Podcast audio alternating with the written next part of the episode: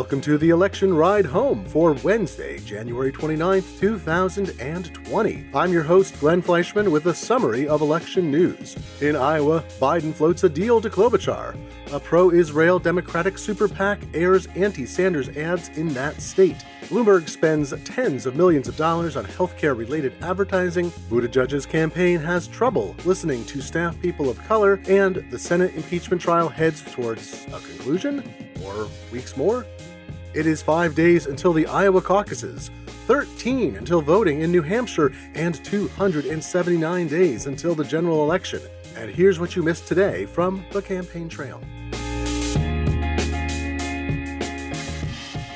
Iowa is the focus for another few days as candidates continue to try to spread their message. If the Senate impeachment trial ends on Friday or adjourns that day until next week, candidates for the Democratic presidential nomination who are senators, that's notably Amy Klobuchar, Bernie Sanders, and Elizabeth Warren, could get extra time in Iowa. There were three new polls since yesterday, but since none of them moves the needle on any candidate in Iowa or nationally anywhere within the margins of error, I'm just going to note one thing polls have consistently found some upward movement for Klobuchar in Iowa, but since it's within the margin of error, it's impossible to know how that will fully translate.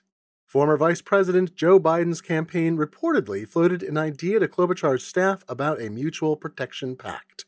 As you are incredibly bored of hearing me say, the Iowa caucuses require a 15% threshold of voters in each of nearly 2,000 precincts across the state for a candidate to advance. Any supporters of candidates below that threshold in each caucus have to change allegiance to a viable one or group together to form a viable number. Biden's campaign reportedly looked to Klobuchar so that both candidates could shore up numbers. In caucuses in which either wouldn't hit 15%, the candidates would agree to ask supporters to shift to the other's support. The New York Times reported People in both the Biden and Klobuchar camps played down the discussion, which took place at a Des Moines restaurant, and aides for Ms. Klobuchar said they did not regard it as a serious overture. You'd think Klobuchar would have a lot more benefit from this than Biden, but as I noted yesterday, it could be of significant mutual benefit. It's likely in many caucuses, perhaps most, Klobuchar wouldn't achieve the 15% threshold. Having a commitment to urge supporters to add votes to Biden's percentage could allow Biden a thin threshold to claim a number one finish in Iowa, even if he only receives slightly more or even one more pledged delegates than Sanders.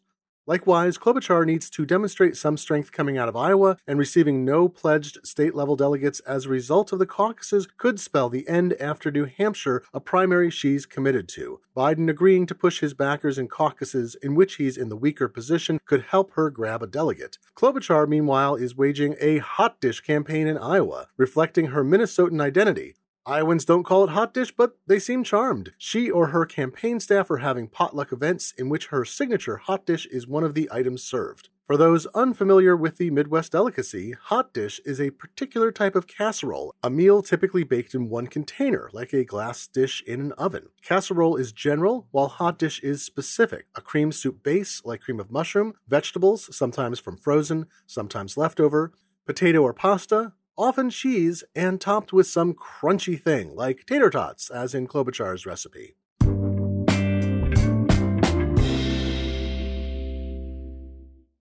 On a less pleasant topic, a pro Israel Democratic super PAC, say that 10 times fast, will start running ads in Iowa today labeling Sanders as unelectable in a general election. The group is spending nearly $700,000 to air the following 30 second TV spot. The most important thing is we have to beat Trump. We've seen the damage that Trump and the Republican Congress have done. I doubt if Bernie Sanders can beat Trump. I like Bernie. I think he has great ideas. But Michigan, Pennsylvania, Iowa, they're just not going to vote for a socialist. I do have some concerns about Bernie Sanders' health, considering the fact that he did have a heart attack. I think it's very important that the Democrats nominate somebody that can beat Trump. I don't feel as though Bernie Sanders would do well against Donald Trump. I just don't think Bernie can beat Trump. DMFI PAC is responsible for the content of this advertising. The group, the Democratic Majority for Israel, or DMFI, opposes Sanders from a centrist standpoint, wanting to push a moderate, seemingly any moderate, into the fore to ensure what its supporters believe is the only potential method to beat President Donald Trump in November. Since the Supreme Court finding in favor of Citizens United in 2010, super PACs can raise money from anyone and spend an unlimited amount as long as they don't engage in secret or private coordination with candidates and don't contribute directly to candidates or to parties. Voters in Iowa and nationally haven't settled on a top pick when you figure in undecideds and the number of people who express a preference but haven't fully made up their mind yet. Biden, Buttigieg, and Klobuchar represent flavors of centrism favored by some in the Democratic Party and some independent voters and never Trump Republicans. Sanders and Warren are painted as far left of the two, and Sanders as extremely left. However, when you look at general policy positions, and not the specifics of implementation, there's not a huge amount of space among those five. The most significant difference is in how to transform healthcare to be available and affordable to all Americans, but no Democratic candidate suggests that a lack of coverage for tens of billions of people and high premiums or high deductibles is something that should remain in place. The New York Times notes some of the irony of a pro Israel super PAC putting its weight against Sanders, who is relatively even handed in his support for the existence of the Jewish state and the rights of Palestinian people. Quote, Mr. Sanders, who doesn't often speak about his Jewish upbringing, has called for an American policy towards Israel that addresses both Israeli security and a pro Palestinian perspective. He spent time working on a kibbutz in Israel as a young man and opposes the movement, supported by some liberals, to boycott, divest from, and sanction the country. End quote.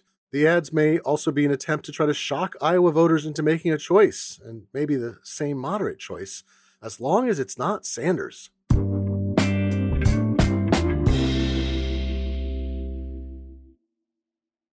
The election ride home is brought to you by Plexaderm. Imagine this Valentine's Day story is you. You're parked outside the restaurant where you're meeting your date in 10 minutes.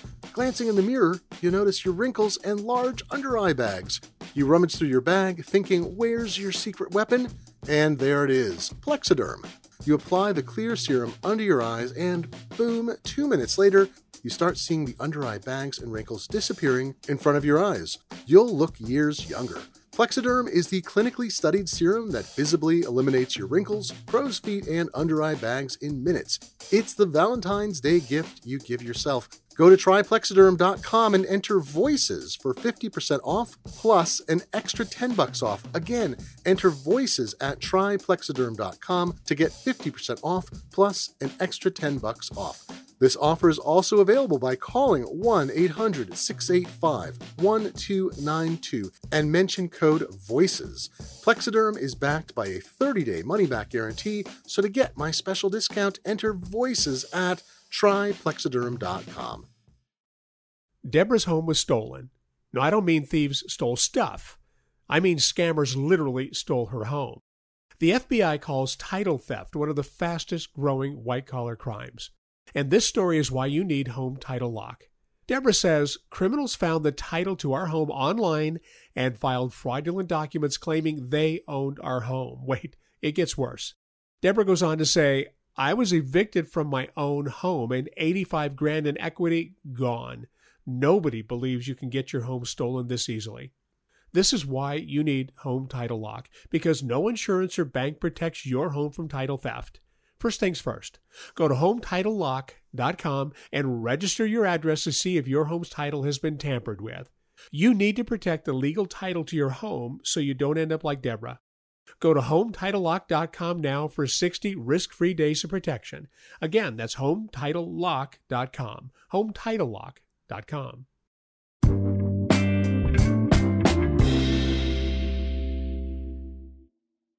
Speaking of healthcare in passing, there's one candidate who is talking about it all the time. That's Mike Bloomberg, the multi billionaire founder of a financial information company and news service, and former mayor of New York City, who has already pumped nearly $300 million of his own money into his campaign for the Democratic nomination. While Democratic candidates have debated over the specifics of extending health care, Bloomberg has mounted a full court press against Trump on the matter, these ads stress Trump's thwarted plans to undermine or repeal the Affordable Care Act, or ACA. Bloomberg and many healthcare analysts argue if Trump were successful, it would lead to a return of restrictive health insurance policies that exclude pre existing conditions. He spent $88 million on TV ads around healthcare, with $66 million focused on attacking Trump. Here's an ad he spent over $40 million on alone. Obamacare is a complete and total disaster. Let Obamacare implode. These wild attacks on healthcare hurt the patients I care for. I've been a nurse in New York for 30 years. I know the difference leadership can make because I saw what Mike Bloomberg did as mayor. Mayor Bloomberg helped lower the number of uninsured by 40%, covering 700,000 more New Yorkers. Life expectancy increased. He helped expand health coverage to 200,000 more kids and upgraded pediatric care. Infant mortality rates dropped to record lows. And as mayor, Mike Bloomberg always championed reproductive health for women. So when you hear Mike Bloomberg on healthcare, this is America. We can certainly afford to make sure that everybody that needs to see a doctor can see a doctor. Everybody that needs medicines to stay healthy can get those medicines. You should know he did it as mayor. He'll get it done as president. I'm Mike Bloomberg, and I approve this message.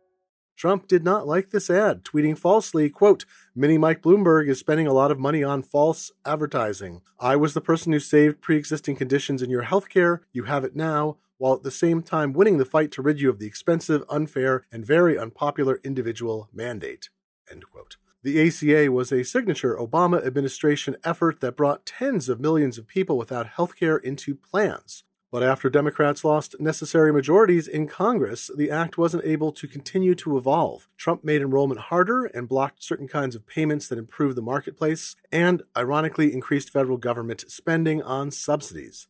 Americans who don't receive health care coverage through work, Medicare, or Medicaid, and who purchase plans on an exchange may have high premiums and super high deductibles. Even people who receive significant subsidies for the premiums can still have unreachable deductibles. Bloomberg's approach to healthcare reform is to add a public option, something considered at the time the ACA was extensively debated and shaped in Congress. A public option would add a government run insurance plan similar to Medicare and which would be free for residents of 14 states that didn't sign on to the ACA's provision to expand Medicaid. For everyone else, the public option would be cheaper, but not necessarily much cheaper than commercial plans. This is similar to other centrist candidates' plans and preserves private health insurance policies. However, it's in opposition to Medicare for All, which would ultimately expand to cover everyone, including full time workers, and the government would administer payments. Healthcare would remain the current mix of private, nonprofit, not for profit, and government run as in our current system. This is different from, say, the National Health Service in the United Kingdom, in which most of the healthcare is government operated. There's the issue of how to pay for it all. America's healthcare system is incredibly inefficient compared to universal state run or state paid programs found in other countries. Biden has at times said Warren's reform plan would require massive new spending, although her and other reform plans shift spending and find efficiencies by removing middlemen, bill processing, and high markups of standard services. Pundits say Bloomberg could be onto something. He's risen nationally in the polls, even as he has chosen to not campaign in the first four states and focus on Super Tuesday coming March 3rd. Pollster Gallup found in a mid October 2018 poll that healthcare topped issues people said affected their vote. 80% responded that way. The economy and immigration were at 78%. The quote, way women are treated in U.S. society, end quote, was 74%. Gun policy at 72%. Taxes at 70%. The Democrats' key 2018 messages were not strange at all, healthcare, jobs, and immigration, and they ran a historic number of women candidates. In the 2018 midterm elections, Democrats gained 41 seats in the House for its current 232 to 197 majority over Republicans. That number changed recently when Democratic House member Jeff Van Drew switched allegiance from D to R over the articles of impeachment. Trump held a rally in New Jersey last night, and the president said, quote, Jeff had the guts to defy the left-wing fanatics in his own party and to stand tall in defense of our Constitution, our freedom, and democracy itself, end quote. The rally was held on the Jersey Shore in Wildwood, a frigid, deserted boardwalk town at this time of year. Trump addressed healthcare last night, too, framed this way by the New York Times. Quote, we are protecting people with pre existing conditions, and we always will, said Mr. Trump, whose administration has taken steps to weaken such protections. End quote.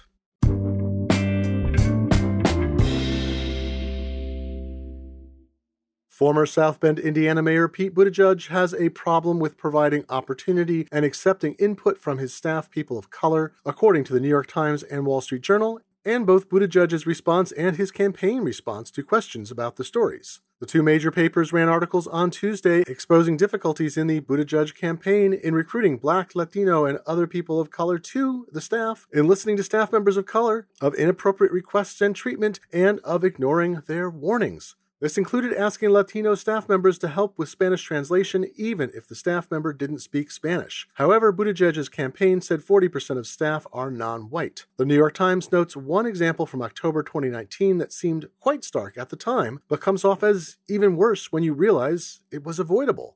Quote, the campaign had planned a fundraiser with a donor who had helped try to suppress the release of video showing the police shooting of a black Chicago teenager. Some members of the vetting team had warned against doing the fundraiser with the donor as co host. Campaign fundraising officials proceeded anyway, and at the last minute, amid an outcry, were forced to remove the donor as co host and return his donation.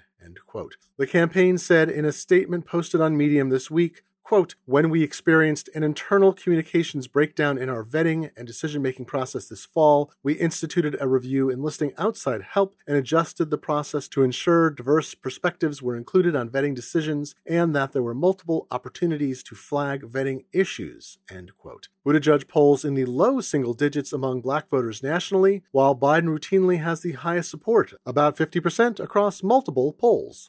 The campaign is trying to work on staff concerns, however, holding a retreat in December and a large meeting at a staffer's apartment building in January to address issues that weren't asked in December. On Tuesday, Buttigieg told reporters at a town hall in Iowa about taking steps to improve inclusion.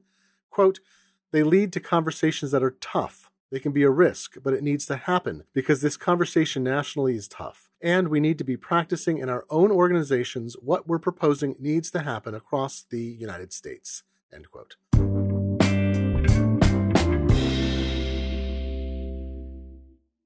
Just a brief update on the state of the impeachment trial. Today, questions from senators started to be asked of the House impeachment managers and Trump legal team. Senators had to submit questions in writing, and Chief Justice John Roberts Jr. reviewed them and then read them aloud. 16 hours is allotted for questions, and the Chief Justice suggested limiting responses to five minutes based on a previous impeachment trial's guidelines.